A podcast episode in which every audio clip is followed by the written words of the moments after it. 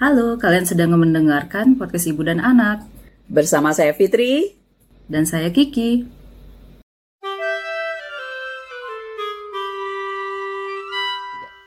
Halo. Halo. Ketemu lagi sama kita berdua. Uh, kali ini kita tetap masih ngomongin masalah oleh-oleh ya. Oleh-oleh ya. Oleh-oleh. Pengamatan kita waktu kita berkelana gitu dan uh, waktu itu kita udah ngomongin tentang sampah, bagaimana sampah di sana, iya. pengelolaannya. Yeah. Kemudian kita ngomongin tentang uh, traffic ya sama transportationnya di sana seperti apa. Kali ini ada lagi nih hal menarik yang kita lihat yang uh, kemarin kita kan sering jalan-jalan ya hmm. uh, lewat keluar masuk hutan ngeliatin situasi tapi ada juga kita ke kota juga gitu dan hmm. kita lihat yang paling sering kita lihat tuh adalah yang paling sering kita uh, jalan itu adalah uh, menelusuri sungai ingat ya tapi uh, yeah kita menelusuri sungai nggak hanya yang di di kota-kota kecil aja ya, yeah. seperti Erlangen kayak gitu, Bamberg ya, Bamberg. Bamberg. Tapi kita juga uh, di Berlin kita juga menelusuri sungai, bagaimana sungai di sana kita lihat gitu. Yeah, yeah. Mm. Mm -mm. ya selain jalan-jalan hutan kita juga menyusuri sungai. Nah sungai ini kan ininya bapak ini banget kan maksudnya salah satu uh, interestnya waktu ini hmm. waktu hmm. termasuk salah satu interest di riset ya. Nah, kalau kita lihat bagaimana sungai di sana uh, dengan di sini kan berbeda banget ya pengelolaannya. Uh, saya nggak tahu sih sungai itu sebenarnya uh, di kita kan satu sungai itu di satu negara mereka bahkan yeah. sungai itu melintas negara kadang-kadang yeah. malah ya tapi uh. begitu ya di Eropa itu kan banyak sungai-sungai melintas negara-negara bahkan ya, ya, ada salah satu kejadian kemarin itu ya di waktu pas oh, iya. lagi kita di sana uh, ada kemalangan ya salah satu uh, pejabat yeah. di kita gubernur Jawa Barat ya anaknya kemalangan di berenang di sungai sebenarnya kalau kita lihat di sana tuh ya sungai itu memang dipakai untuk rekreasi ya banyak kan ya. ya. Jadi dipakai buat berenang cuman kebetulan mungkin memang sudah musibah sudah ya. musibah lah ya di situ. Uh, begitu banyak yang berenang, begitu banyak yang aktivitas hmm. di sungai kok hmm. dilalahnya itu satu. Dan ada juga waktu itu teman Kiki juga ada ya uh, pernah dulu uh, uh, biasanya berenang di danau di salah satu kota biasanya banyak orang yang berenang di situ eh musibahnya ada dia dia yang kena kemalangan gitu tapi se terlepas dari itu semua memang apa karena uh, kebanyakan di negara Jerman tuh nggak berbatasan dengan laut jadi sungai itu salah satu favorit mereka kali ya. Yeah, yeah. Uh walaupun itu sungainya melintas negara tetap aja kelihatannya bersih bersih aja ya maksudnya uh, iya apa namanya kalau di kita sungai kalau udah masuk kota itu kan aduh hmm. bau dan segala macam banyak itu sampah gimana? banyak ya. sampah gitu ya ada pengelolaan sampahnya juga ya mereka nggak buang sampah iya. gimana tuh pak apa aja sih kemarin tuh kan kita sungai mana aja sih kita, ya, kita menelusuri banyak sungai ya hmm, yang kita hmm. lihat. Ya tadi dibilang interestnya apanya Kiki seperti ini. Eh, paling seneng tuh malah melihat itu sebenarnya lihat sungai. Hmm Pengen banget gitu punya rumah yang di, berada dekat sungai gitu, sungai kecil kayak gitu ya. Eh, rasanya hmm akan adem gitu, tenang, asik gitu ya. Kebayang gitu punya ada rumah gitu lahan kemudian ada sungai ada suara airnya juga. Walaupun tentu bukan sungai yang deras lah seperti itu ya. Kalau punya kayak gitu tuh asik banget. Dan kebetulan ngelihat di sana pas jalan kita waktu di Erlangen ke mana? Ke kota yang kecil tuh di uh, tempat kita nginep. oh iya di mana ya? Lupa lagi namanya. Nanti muncul sendiri. Nah itu kita melihat satu spot yang aduh enak banget gitu ya. Cuman di sana tidak tidak apa ya tidak uh, ada ada ada apa? Uh, sungai kemudian ada kebayangnya kalau Indonesia kan sawah gitu dekat sana. Mm -hmm. Tapi itu kebetulan tidak sawah yang kita lihat gitu. Lebih ke kayak apa gandum, gandum. atau kan. oh iya ladang gandum kan kita ya, melewati ladang gandum hmm. banyak sekali ya waktu nah, itu. indah ya. banget melihatnya seperti itu. Pengen pengen punya kayak gitu. Sempat sih waktu dari di pinggir jembatan ngeliatin sungainya seperti apa kayak gitu ya. Mm -hmm. Ya bu bukan model sungai yang besar kayak gitu. Sungai yang airnya juga mungkin tidak begitu deras begitu ya. Mm-hmm. Dan juga digunakan sungai itu sepertinya dipakai juga untuk kayak dibikin cabang-cabang untuk pengairan juga mungkin ya hmm. seperti itu ya. Oh iya kita sempat ngelew ngelewatin uh, di Nuremberg ya. Kita menyusuri sungai, sungainya itu ada kincir airnya gitu ya. Memindahkan air ke satu tempat itu. Ya, itu di Nuremberg ya. Nuremberg itu, itu Nuremberg. kita banyak banget lihat ya jalannya. Ya, ya, uh, ya itu suatu keindahan ya sungai itu membawa kita kepada suatu ketenangan, kedamaian, seneng gitu ngelihatnya. Ya, hmm. Mungkin beda kalau di sini kalau kita ngeliat sungai sebenarnya bawa ketenangan juga, tapi di sini mungkin banyak binatang buasnya. kita rada serem juga seperti itu. Tapi memang uh, kita melihat ya uh, su fungsi sungai di sana itu uh, jauh lebih besar lah variasinya daripada di kita di Indonesia seperti itu mm -hmm. kita hmm, hmm. lihatnya. Jadi di sana uh, sungai ya bentuk kita kan jalan-jalan di ladang-ladang kayak gandum dekat itu kan kita melihat juga ada banyak uh, seloka uh, irigasi ya seperti mm -hmm. itu ada pengairan dibikin seperti itu. Kemudian ada semacam tempat penampungan air juga seperti itu kita melihat bebek dan sebagainya. Itu kan ada pemandangan-pemandangan yang indah seperti itu. Kita jadinya apa um, uh, seneng gitu ya ngelihatnya seperti itu itu pemandangan. Nah itu fungsinya sana sungai kan untuk ada sungai untuk pengairan, mm-hmm. kemudian juga sungai itu juga kebanyakan sungai itu dan hampir semua digunakan juga untuk sumber air minum seperti itu kan. Mm. Jadi untuk para penduduk kotanya seperti itu.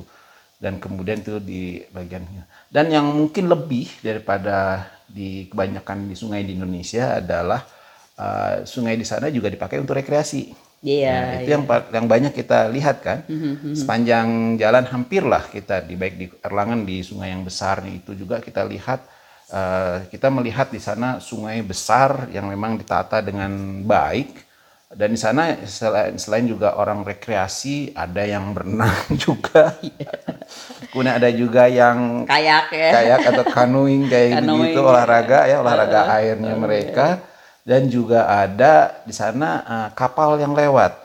Kapal-kapal yang untuk transport bawa-bawa peti kemas dan sebagainya yang lewat. Dan kemudian sungai itu agak sungai besar seperti itu ya. Hmm. ada macam-macam lah sungai di sana.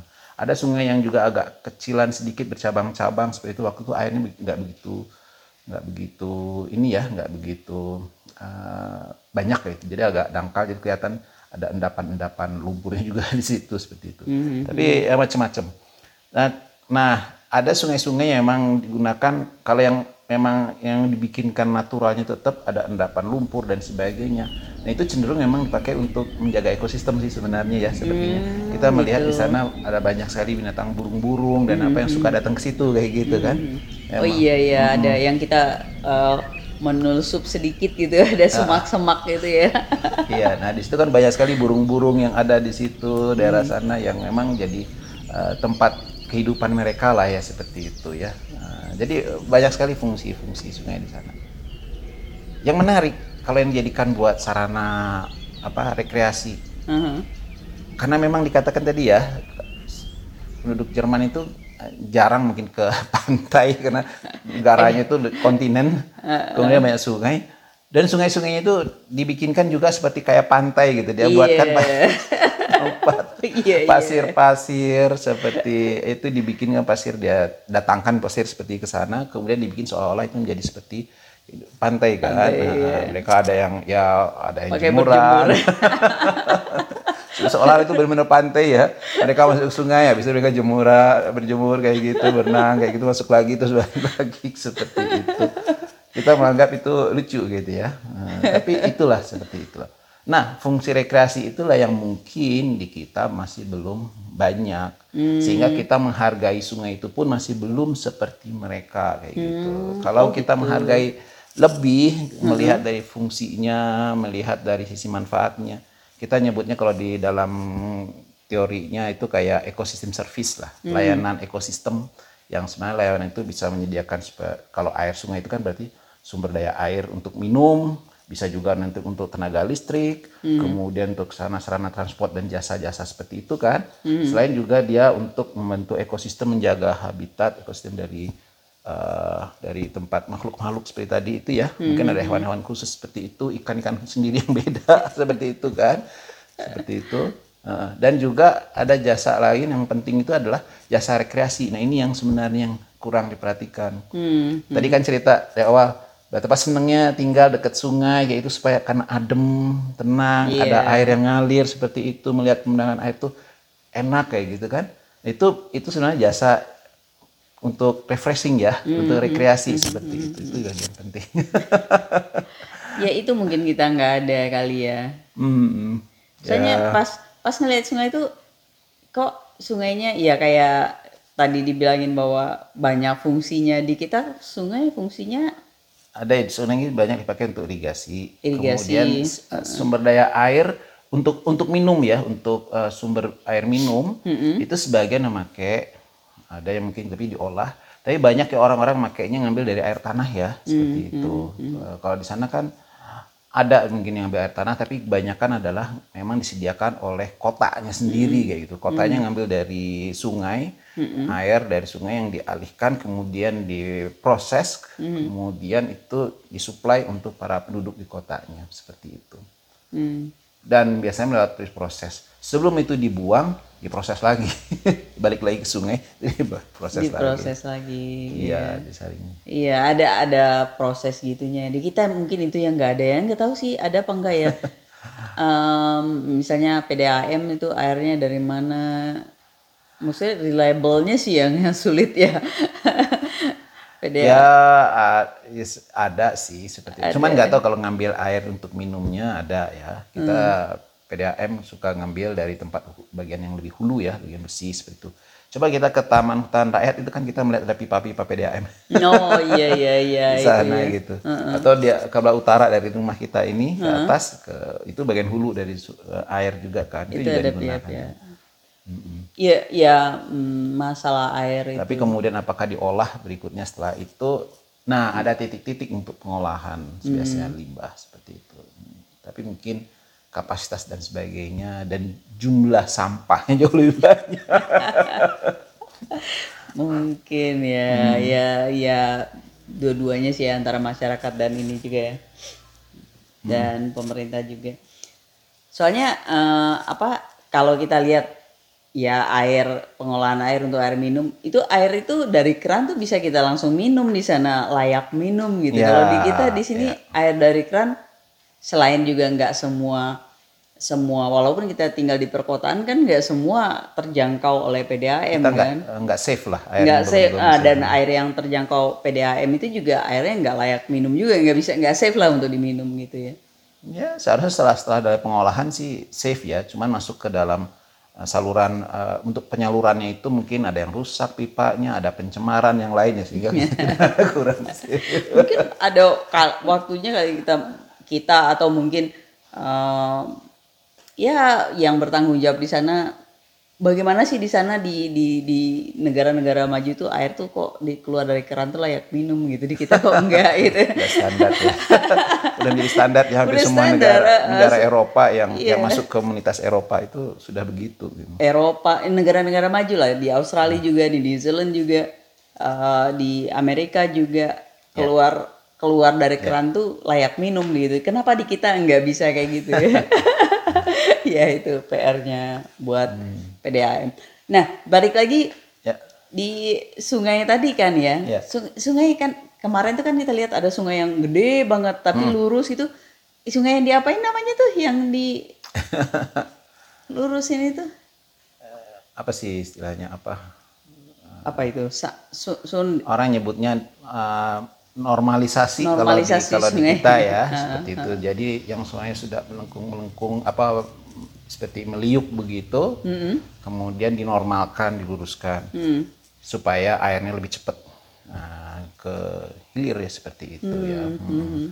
Tetapi di sana yang kita lihat sungai-sungai itu memang dilebarkan, dibesarkan dan airnya dibikin lurus uh, apa seperti itu. Hmm. Lebih karena untuk uh, sarana transport sih. Oh, kapal kan yang kapal, dari kapal, iya, kapal soalnya gede. kapalnya banyak kapal-kapal gede yang lewat di sungai uh, itu juga gitu karena ya. kebutuhan untuk transport mungkin ada pabrik dan sebagainya yang hmm. agak ke agak ke apa ke hulu begitu ya hmm. hmm, hmm. dan uh, sering kali uh, lewat sungai untuk transportnya seperti hmm. itu hmm. Hmm. Hmm. iya kalau di kita mungkin di daerah Kalimantan masih bisa dipakai kayak gitu kan yang sungainya besar yang sungainya besar gitu sungai, Kalau, sungai Musi di Sekapalembang juga oh iya ya sungai Musi juga sungai besar juga yang pakai juga hmm.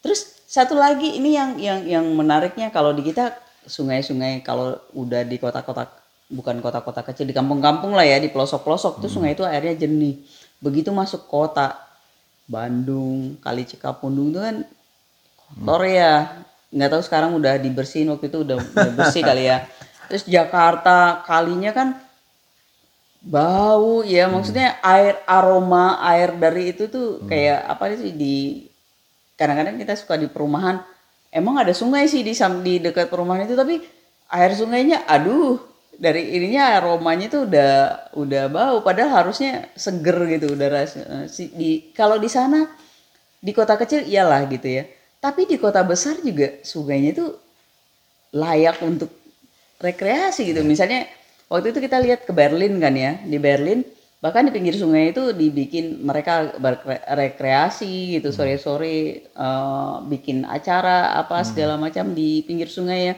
sementara sungainya juga ada kapal besar yang lewat gitu hmm. kemudian oh, waktu kemarin kita nggak ke Munich ya tapi hmm. saya pernah ke Munich dan di Munich itu juga sungainya bahkan dibikin untuk ini apa? Surfing. Karena nggak ada nggak ada nggak ada jauh dari laut ya? Jauh dari laut dipakai untuk surfing. Berselancar di sungai. Nah bisa begitu di kita kok? Nggak bisa ya. Kenapa kok? Padahal kita satu negara gitu ya maksudnya. Airnya banyak padahal gitu. airnya banyak dan ngalir tapi kenapa kok beraroma tidak sedap gitu atau bau lah ya. Susah banget sih ngomongnya bau aja lah gitu. Kenapa kok di kita sungai itu bau gitu sementara di sana sungai itu nggak bau gitu? A apa yang membuat kita nggak bisa seperti itu ya? Ya ya terkait dengan masalah ini uh, ceritanya panjang gitu kan. ya kan kita juga pengen tahu pak. iya. Uh, uh, jadi ini bayangin ya kita mm ngelihat ya kota-kota besar mm -mm. di dunia mm -mm. hampir mereka berada di dekat uh, muara. Mm -mm. dekat pantai gitu ya. pantai ya. atau muara berarti dekat dengan sungai besar atau di sungai besarnya sendiri di sungainya sendiri kayak gitu. Itu berkembang kota-kota besarnya itu di situ karena itu menjadi sarana transport, perdagangan dan pertumbuhan kota itu di situ. Oh. Gitu, mm-hmm. ya kan. Mm-hmm. Nah di kita juga sama kayak gitu. Dan hampir semua kota-kota kita yang besar itu ada dekat sungai kayak gitu ya. Atau dekat pantai dekat ya. Pantai seperti itu. Ada lah yang utamanya seperti itu. Karena mm. sumber airnya itu yang menjadi penting ya. Mm-hmm. Uh, kalau di sana mungkin selain untuk transport, uh, sumber airnya juga seperti itu kan kebutuhan. Uh, ya itu, itu itu sih pada awalnya tuh di situ kayak gitu loh. Mm -hmm. Kenapa orang memilih tinggal dekat sungai atau dekat yang airnya banyak kayak gitu ya. Karena memanfaatkan air kayak gitu. Nah, waktu seiring dengan perkembangan uh, ada kota yang kemudian dilihat bahwa ini public goods Hmm. Jadi mesti dikelola kayak gitu. Hmm. Sebagaimana karena itu tempat ada juga melihatnya sebagai public goods, kemudian jadi juga setelah ditata kemudian jadi tempat rekreasi gitu, tempat hmm. seperti itu kan. Hmm. Balik lagi seperti itu.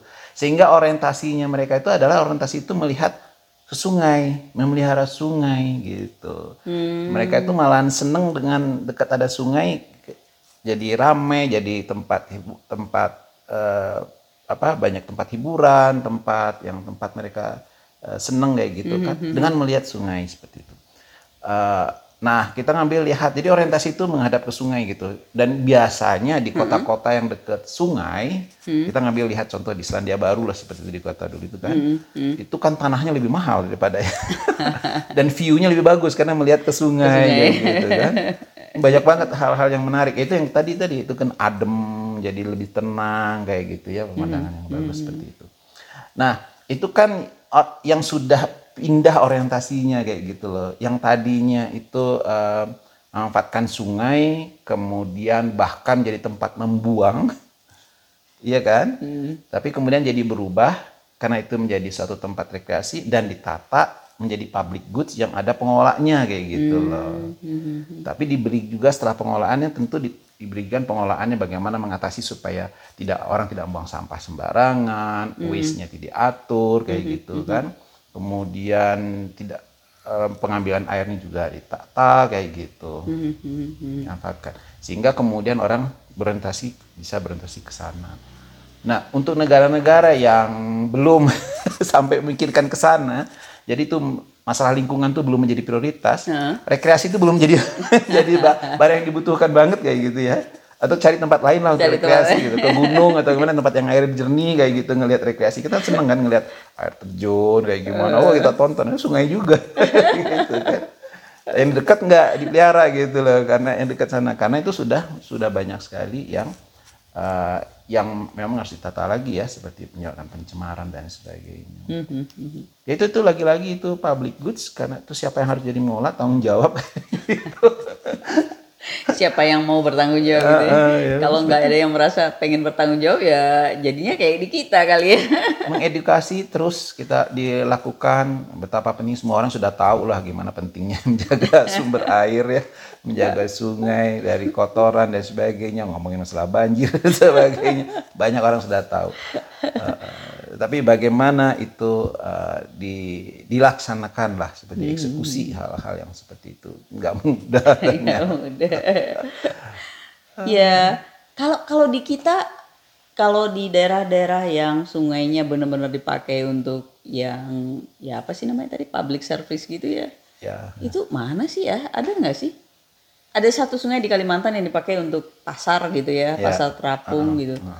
Uh, tapi sebenarnya sungainya juga dipakai untuk mandi untuk ini hmm. kalau kalau lihat pernah lihat dulu kan pernah lewat itu semua di situ aktivitas uh, transport di situ ya uh, uh. ada pasar terapung di situ tapi mandi juga di sungai semua gitu. aktivitas di dekat, dekat sungai hampir semua hmm, aktivitas hmm, hmm. ya itu ciri-cirinya dari yang tadi itu tempat yang model berawal berkembang tuh begitu setelah uh. itu dilihat uh, bahwa ini uh, perlu ditata karena ini memberi manfaat buat semua orang, mm-hmm. mulailah itu dilakukan penataan. Cuman ya, kita ya, itu yang nggak ada kali ya, penataannya itu yang nggak nggak. Iya, jadi uh, berkembangnya pun kota yang kalau sudah berkembang, baik itu tata ulang lagi seperti itu kan. Uh, mm-hmm. Mana daerah yang harus ini? Sekarang kan sudah mulai mana yang daerah dari bantaran banjir harus diperbaiki, mm-hmm. terus mm-hmm. yang daerah hijau harus tumbuhkan lagi, harus kembang apa dibikinkan daerah hijau lagi, daerah terbuka dan sebagainya, pengendalian banjir dan sebagainya. Semua mengarah sudah menuju ke situ. Cuman hmm. kan itu ya uh, lagi-lagi biayanya tinggi sehingga ada harus ada prioritas di situ yang harus dilihat kan penataan hmm. seperti itu. Hmm. hmm. Karena itu butuh uang gitu. Lagi-lagi kalau duit. ya iyalah. kan ngomong enak aja.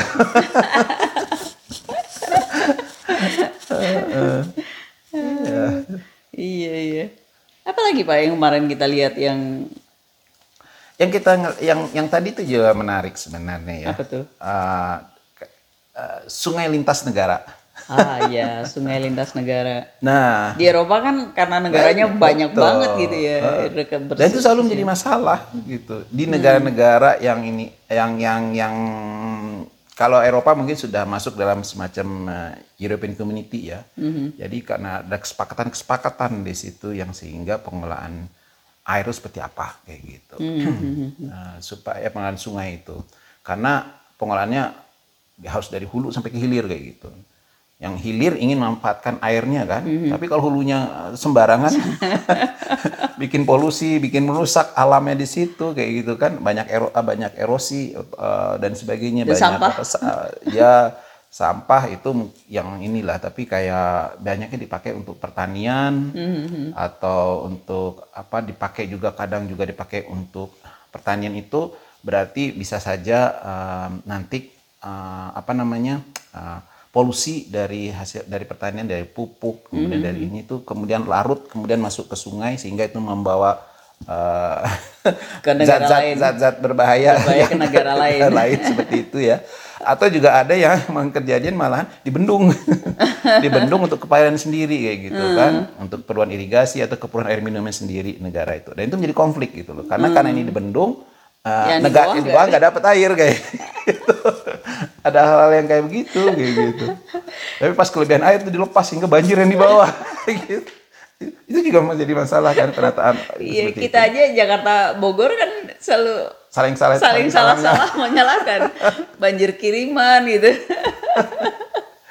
Itu beda negara lebih sulit lagi ya kalau iya betul. Jadi kita sendiri sudah ngalamin gitu. Cuma eh, kalau di sini sih sekarang sudah pengolahannya itu uh, terintegrasi ya dalam arti di Indonesia itu sebenarnya pengolahan satu sungai itu satu pengelola gitu, hmm. unit pengelola di hmm. bawah Kementerian uh, PUPR ya seperti hmm. itu. Jadi nggak nggak per daerah lagi Tuh, gitu. Nah, hmm. hanya saja kan dia kan nggak bisa mengelola badan sungainya doang gitu. Hmm. Kan ada bagian yang pemakai sungainya itu juga kan ada kayak gitu hmm. kan. Nah, seperti itu. Jadi harus ada harus ada koordinasi juga seperti itu. Hmm. hmm ya, hmm. dilakukan seperti itu. Nah, yang berhasil salah satu contoh yang berhasil itu adalah Australia. Hmm. Ya Australia kan sungainya ah. nggak nggak lintas negara. Nggak lintas, ya itu negara bagian. Oh. dari Victoria ke New South Wales kayak gitu ya atau negara dari mana ya itu lupa ya gitu. Dan itu sungai ada aduh sungai apa sih namanya itu. Um, itu salah satu bentuk sukses dari pengkoordinasian dalam apa uh, pengolahan sungai ya hmm, karena hmm. dari sana itu karena konflik masalah hulu hilir juga pemakai di sana dan kemudian di hilirnya tidak mendapatkan atau mendapatkan yang sungai yang kualitasnya sudah tidak bagus seperti hmm. itu hmm. sehingga kota yang di bawah tidak mendapatkan apa uh, sumber air minum yang cukup dan sebagainya kayak gitu. Nah, kemudian ada ide waktu itu dibuatkanlah uh, model pengelolaan sungai yang terintegrasi gitu. -hmm. Semua ikut gitu dalam mengambil putusan dalam menentukan sungai itu seperti apa pengelolaannya dan dengan target bahwa semua mendapat manfaat dan bagaimana itu uh, sungai itu bersih kayak gitu ya karena sumber air minum seperti utama untuk kota bawahnya mm-hmm. dan itu ternyata berhasil seperti mm-hmm. itu sehingga model uh, integrated water management kayak gitu mm-hmm. itu menjadi um, bagian ya apa menjadi contoh kayak gitu banyak sekali studi di sana yang menjadi contoh digunakan untuk di di tempat-tempat lain mm-hmm. nah kita itu setelah kita mengubah model pengelolaannya yang tadinya di daerah tapi sekarang sudah modelnya satu sungai satu pengelolaan yang mengkoordinasi ya. Hmm. uh, tapi mungkin yang mengelolanya terlalu banyak juga. Mungkin yang ikut terlibat di situ karena di, yang stakeholdernya sehingga agak ribet juga agak sulit juga mengkoordinasikan ya mungkin ya. Uh, ya nyatanya kan hmm, kita ngelihat nah, sampah masih banyak kayak itu sampah itu sangat sangat berat. Dan itu lebih kepada mengedukasi masyarakat ya seperti itu. Ya modelnya seperti itulah seperti itu. Eh, balik lagi tadi ke antar negara itu di Eropa tuh bisa dikelola antar negara itu bagaimana caranya Ya, sepertinya ada semacam kesepakatan juga hmm. untuk eh, sungai-sungai uh, besar, sungai-sungai penting kayak mungkin pertamanya waktu itu dilihat rain dulu ya sebagai contoh untuk pengolahan. Hmm Hmm. Karena rain itu sumbernya dari mana tuh dari Swiss tadi Iya, itu melewati banyak negara sekali ya sebelum akhirnya mendarat di laut. Iya. melintasi sampai ya banyak sekali uh, negara. Uh, nah itu uh, pengolahannya mereka berkoordinasi juga sih antar negara seperti uh, itu uh, melakukan koordinasi juga. Kalau nggak bisa perang itu. Kalau di Bendung di sana nggak ada kebagian uh. ke bawah perang ya nanti. yang menjadi sekarang masih juga eh, bermasalah ribut eh, di negara yang yang kebetulan tidak terikat dalam bentuk seperti kayak di negara Eropa kayak gitu ya itu ada Union di Eropa di di Southeast Asia ada seperti itu di oh. di sungai di antara Sungai Mekong, Mekong dan sungai di atasnya itu dengan, antara Vietnam dengan Vietnam, perbatasan. Thailand dan sebagainya itu ya uh, melintasi negara itu ya. Hmm. Itu banyak lagi studi di sana bagaimana melakukan koordinasian di situ. Case studies di situ banyak. Iya, iya. Itu Yang pernah Thailand kalau nggak salah kena banjirnya gitu, padahal hujannya ada di hulunya di negara lain kayak gitu kan. Iya, iya sampai pengaturannya juga berapa banyak harus boleh dipakai untuk irigasi, berapa banyak dipakai boleh diambil supaya di bagian sana dapat kebagian kayak gitu. Sebelum lagi menjaga kebersihan tanggung jawab semua. Itu luar biasa, itu eh, berat. iya pengaturannya ya. nah, antar negara itu. kalau di iya eh, karena infrastruktur untuk penataan itu mungkin belum ada, belum siap. Sedangkan Eropa udah lebih dari awal gitu membangun infrastruktur untuk pengelolaan sungai itu kayak gitu ya. Seperti sehingga mereka mengharmonisasikannya saja seperti itu. Nah, itu mungkin juga lebih jadi lebih mending kayak gitu. Ada hal yang menarik juga kalau kita melihat sungai yang lintas negara itu. Ada kejadian di di di Amerika Latin kalau nggak salah ya negara apa dengan satu lagi Costa Rica kayak gitu. Heeh. Itu satu negara yang yang dari sisi ekonomi memang dia lebih rendah ya daripada Costa Rica yang sudah masuk ke dalam negara uh, apa um, emerging countries lah sebagai negara yang baru kaya kayak gitu. Kayak model Korea lah seperti itu ya. Nah di di sana itu. Dan perhatian mereka kepada lingkungan tuh besar kepada itu. Sedangkan di sisi di sisi lain eh, negara yang tetangganya perhatian untuk itu kurang gitu. Karena dari sisi ekonomi juga belum cukup kayak gitu kan. Jadi buat makan dulu aja yang diperhatiin. Ya betul, sehingga di situ. Nah itu kelihatan sekali di perbatasan itu beda gitu. Di perbatasan. Satu nggak di- dikelola, yang satu dikelola gitu. Dengan bagaimana mengelola supaya erosinya dikontrol, ini kontrol seperti itu yang masuk ke negara di Costa Rica seperti itu. Itu beda banget tuh model pengelolaannya. Saya dapat dapat informasi dari waktu itu lagi di- diskusi-diskusi masalah uh, peran dari pemerintah dalam mengelola ekosistem seperti itu. Jadi ternyata masalah tingkat kemakmuran negara itu juga menentukan. iya seperti itu. Jadi ya itu salah satunya juga. Jadi masalah governance itu menjadi penting dalam pengelolaan eh, sungai. Mungkin juga ya, misalnya kalau ya tingkat hidup ya, tingkat misalnya kalau eh, ya household aja ya rumah rumah tangga aja, rumah tangga itu kalau eh, secara finansialnya udah cukup kan dia udah memikirkan lebih kenyamanan kan. Betul. Tapi kalau finansialnya nggak cukup yang dipikir untuk bagaimana bertahan hidup gitu. Mungkin negara juga kayak gitu kali ya. Iya, pasti. Yang tadi prioritas kan. Prioritas ya, betul. Mana yang jadi ini yang saya prioritas kayak gitu. Heeh. Iya kayak di Menata itu sulit nanti itu. Heeh, iya betul. Cuman sekarang masalahnya kondisi dulu dan kondisi sekarang sudah beda. Tekanan sekarang sudah jauh lebih besar. Selain jumlah penduduknya semakin crowded, pertumbuhannya kalau tidak ditata menjadi lebih acak-acakan, yang nanti diaturnya jadi lebih susah lagi seperti itu kan. Nah ini jadi eh, bagaimana em, kerusakan itu bisa dikurangi. gitu. Itu kan sebenarnya yang jadi kunci jangan jangan lebih gitu, jangan lebih rusak kayak gitu. berusaha untuk sana. Betul. Nanti kalau semakin duitnya semakin banyak, semakin mulai ditata lagi yang lebih memperbaiki seperti itu mungkin ya. Mudah-mudahan sih di kita sana ya. Akhirnya akan ke sana negara kita. gitu. Untuk tempat-tempat yang akan baru berkembang, nah, mungkin kalau sudah terjadi ya gimana gitu. Tapi kalau kondisinya sudah berat kayak gitu susah ya seperti itu.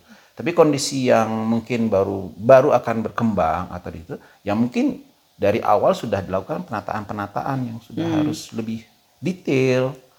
Nah, untuk penataannya itu sudah mengikutkan bagaimana ekosistem, bagaimana eh, bagian dari keseluruhan dari komponen dari eh, sungai itu menjadi perhatian kayak gitu ya. Supaya eh, menjaga kenyamanan untuk dan yang lama kayak gitu. Saya ingat waktu itu kalau nggak salah di eh, Asian Games gitu kan di Jakarta. Eh, kan salah satu sungai di Jakarta itu nggak Ya. tahu sungai mana Ya, itu kan ya. tidak layak ya maksudnya uh, Ya, ada yang, yang tinggal di sana bau atau apa baunya itu kan nggak layak gitu tapi tapi orang tetap bisa bertahan hidup di sana ya luar biasa maksudnya dengan setiap hari uh, udaranya tidak segar kayak gitu baunya itu kan berarti bakteri ya Hmm. itu masih bisa bertahan hidup dan nyaman di situ. Nah waktu Toh itu nyatanya waktu itu kan bisa dikelola juga, bisa dibersihin. Eh, enggak kayak kalau nggak salah nggak. Ya mungkin dibersihin dibersihin tapi aromanya tetap hilang kan? Eh tetap nggak hilang. Akhirnya aromanya kalau nggak salah ditutupin deh.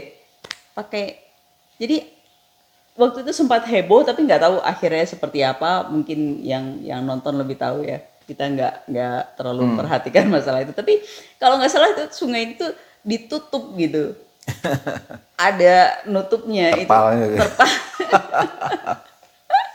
itu nggak ngerti deh gimana tuh. Nggak memperhatikan juga ya males ya ngikutin. Ya sudah larinya macam-macam diskusinya seperti itu. Tapi pada intinya gini, kalau kita berniat untuk mem- memperbaiki, mengubah itu gitu ya, pasti bisa ya. Ya pasti bisa gitu. Masalah eh, di luar dari masalah biaya lah ya kayak gitu, karena biayanya bisa tinggi seperti itu dan macam-macam lah kayak gitu. biaya tinggi kalau kerusakannya sangat parah kan pasti biayanya tinggi juga gitu Iya, ya lagi kan, kenapa nggak dilakukan sekarang? Ya itu kan masalah prioritas kan, duitnya untuk berapa seperti itu. Tapi kalau seandainya itu mau dilakukan, ya bisa sih sebenarnya. Hmm, hmm, hmm. Mm. Di mana kita harus top, di mana kita melakukan peningkatan law enforcement seperti itu, penataan seperti itu. Kemudian kalau seandainya ada masyarakat yang sudah terbiasa di situ, apa alternatif alternatifnya?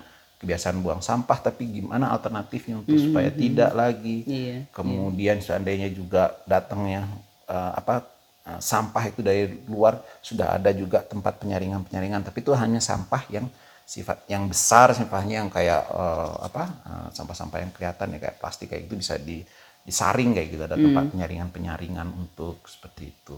Kan di Jakarta sudah sering kita lihat tempat penyaringan itu dan itu sering kali dibersihkan setiap mau musim hujan ya takut banjir. Nah, itu kan supaya airnya dilancar itu dilakukan seperti itu. iya.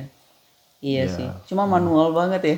Ya seperti kita sempat lihat itu kan eh, di di dekat tempat tinggal kita apartemen yang yang sungainya juga bawah Ya, tapi tidak bisa hanya meminta aja kayak gitu. Itu harus secara Seluruh- semua harus menyadari dan selama kita belum bisa melihat orientasi kita melihat pada sungai, sungai itu sebagian untuk menjadi rekreasi ya susah. untuk dinikmati lah ya Sebenarnya ya ini ngambil-ngambil perintah Jakarta ya dulu nggak Jakarta tuh pernah mau menggerakkan taksi air gitu ya hmm. Mhm. atau sarana transport menggunakan di air, gitu kan. Itu berubah, berubah ya merubah mindset gitu loh sebenarnya. Mungkin costnya lebih tinggi daripada memakai sumber itu. Tapi selain juga itu menjadi alternatif ya. Kalau jalan sudah macet, jalan itu mungkin tidak macet, ada taksi air kayak gitu ya berkurang. Eh, tapi itu eh, utamanya adalah supaya mindset kita karena kita menjadi merasa bergantung sama sungai, sungai itu memberi manfaat dan kita jadi memelihara gitu. iya Jadi tanggung jawab bersama. iya jadi itu yang harus kita robah Iya. terus ya. nah, itulah. Ya, ya mudah-mudahan suatu saat kita Hmm. memanfaatkan sungai, maksudnya ya sungainya bisa membuat kita nyaman gitu jalan Hmm. di pinggir sungai seperti Enggak cerita tentang apa aja yang saya nyaman yang nyaman jalan di sungai seperti- cerita dong sedikit nanti Oh, nggak iya. nggak sempat cerita nanti. Oh iya iya iya. Apa aja yang Apa ditemui di sungai? Ya, eh, kita kan ke banyak sungai ya waktu itu di Erlangen Macam-macam ya. sendiri Ada sungai yang kecil. Hmm, itu. Dan selain ya emang jalan setapaknya juga enak ya, jalan setapak yang buat buat jalan pejalan kaki itu memang bener-bener dimanja gitu sehingga kita bisa menikmati jalan itu. Kemudian eh, dan gak berebutan dengan motor dengan dengan apalagi dengan mobil gitu. Memang udah ada tempatnya berjalan kaki sendiri sehingga kita bisa menikmati sungai itu selain pemandangannya. Terus kemudian juga yang kita lihat kan eh, a- ya kalau kita kan cuma lihat pemandangan ya. Orang-orang kan memanfaatkan untuk eh, olahraga gitu ya. Eh, rekreasi di pinggir sungai, kemudian juga eh, apa namanya? ya rekreasi di tengah sungai juga ya karena banyak eh, apa namanya eh, selain kanoing itu juga ada kapal-kapal kapal-kapal kecil gitu ya yang orang-orang kaya itu kayak punya. Kalau di Berlin ya hampir semua kota besar yang sungainya rada Besar, itu kan suka ada restoran ngapung ya. Oh iya, ada restoran restoran pinggir sungai itu menarik banget soalnya. Pasti mahal. Oh iya, kayaknya sih mahal.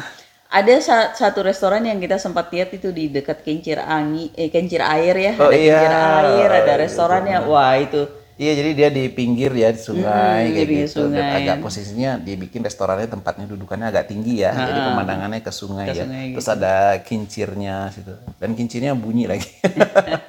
menarik itu sekali. menarik, menarik gitu. Kincirnya digunakan untuk memindahkan air ya sebenarnya itu ya. Eh, iya, Masukkan mindahin ke air. selokan atau masukin apa ke s- saluran air. Saluran air yang beda, kayaknya Hmm. kayak anak sungai gitu kayaknya dipindahin ke anak sungai.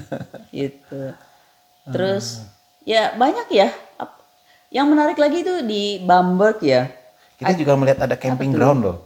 Camping ground ya di, banyak. di Erlangen itu camping ground dan itu ada sungai dekat- juga di situ sungai kan. gitu. Hmm. Waktu itu aku meli- saya melihat eh, ini sungainya kok rada apa ya agak tenang airnya nggak ngalir kemudian Oh, iya. ada kesannya ada banyak kotor-kotor seperti itu. Ternyata itu ada tempat kayak penyaringan ya Hmm, seperti itu supaya dan ternyata penyaringan itu posisinya sebelum ada camp, sebelum camping ground kayak gitu Hmm, sehingga fungsinya adalah supaya air yang masuk ngalir ke sana sudah tersaring kayak gitu kan Hmm, kemudian air itu digunakan oleh orang camping ground mungkin saya nggak tahu juga buat apa atau mungkin bagian saja dari pengolahan air bagian dari pengelolaan air sepertinya ya. Iya. iya. Terus apa lagi ya? Ada ada satu kota yang yang menarik sungai itu adalah Bamberg. hmm. Yang ada bangunan town hall-nya ya, town hall-nya atau apa di situ Ya, ya. Rathaus ya. Rathaus itu di tengah sungainya itu gitu. iya jadi kayak pulau gitu Kayak ada pulau di tengah sungai terus ininya jadi menuju ke sana lewat jembatan ya kemudian ke jembatan lagi ke untuk ke sisi lainnya sisi kayak, lain, eh, iya, seperti iya. itu. dia berada di tengah Iya itu menarik, menarik banget itu. Ya itu betapa melihatnya kan Bat Sungai itu menjadi apa ya menjadi center gitu dari dari penduduk seperti di sana. Dan kita seneng kan jalan-jalan, tempatnya rame, banyak orang foto-foto. Iya. Iya. Apalagi di Berlin juga di pinggir sungai orang ini ya bikin acara-acara, ada dancing, ada ada macam-macam ya, ada orang cuma duduk-duduk aja, ada yang nyanyi, ada yang segala macam gitu. Iya. Itu menarik banget di situ juga. Benar. Banyak orang juga olah, olahraga ya Olahraga, anak-anak main, iya. main bola, main apa gitu di sungai itu banyak juga seperti itu. Iya, ya itu eh, beda.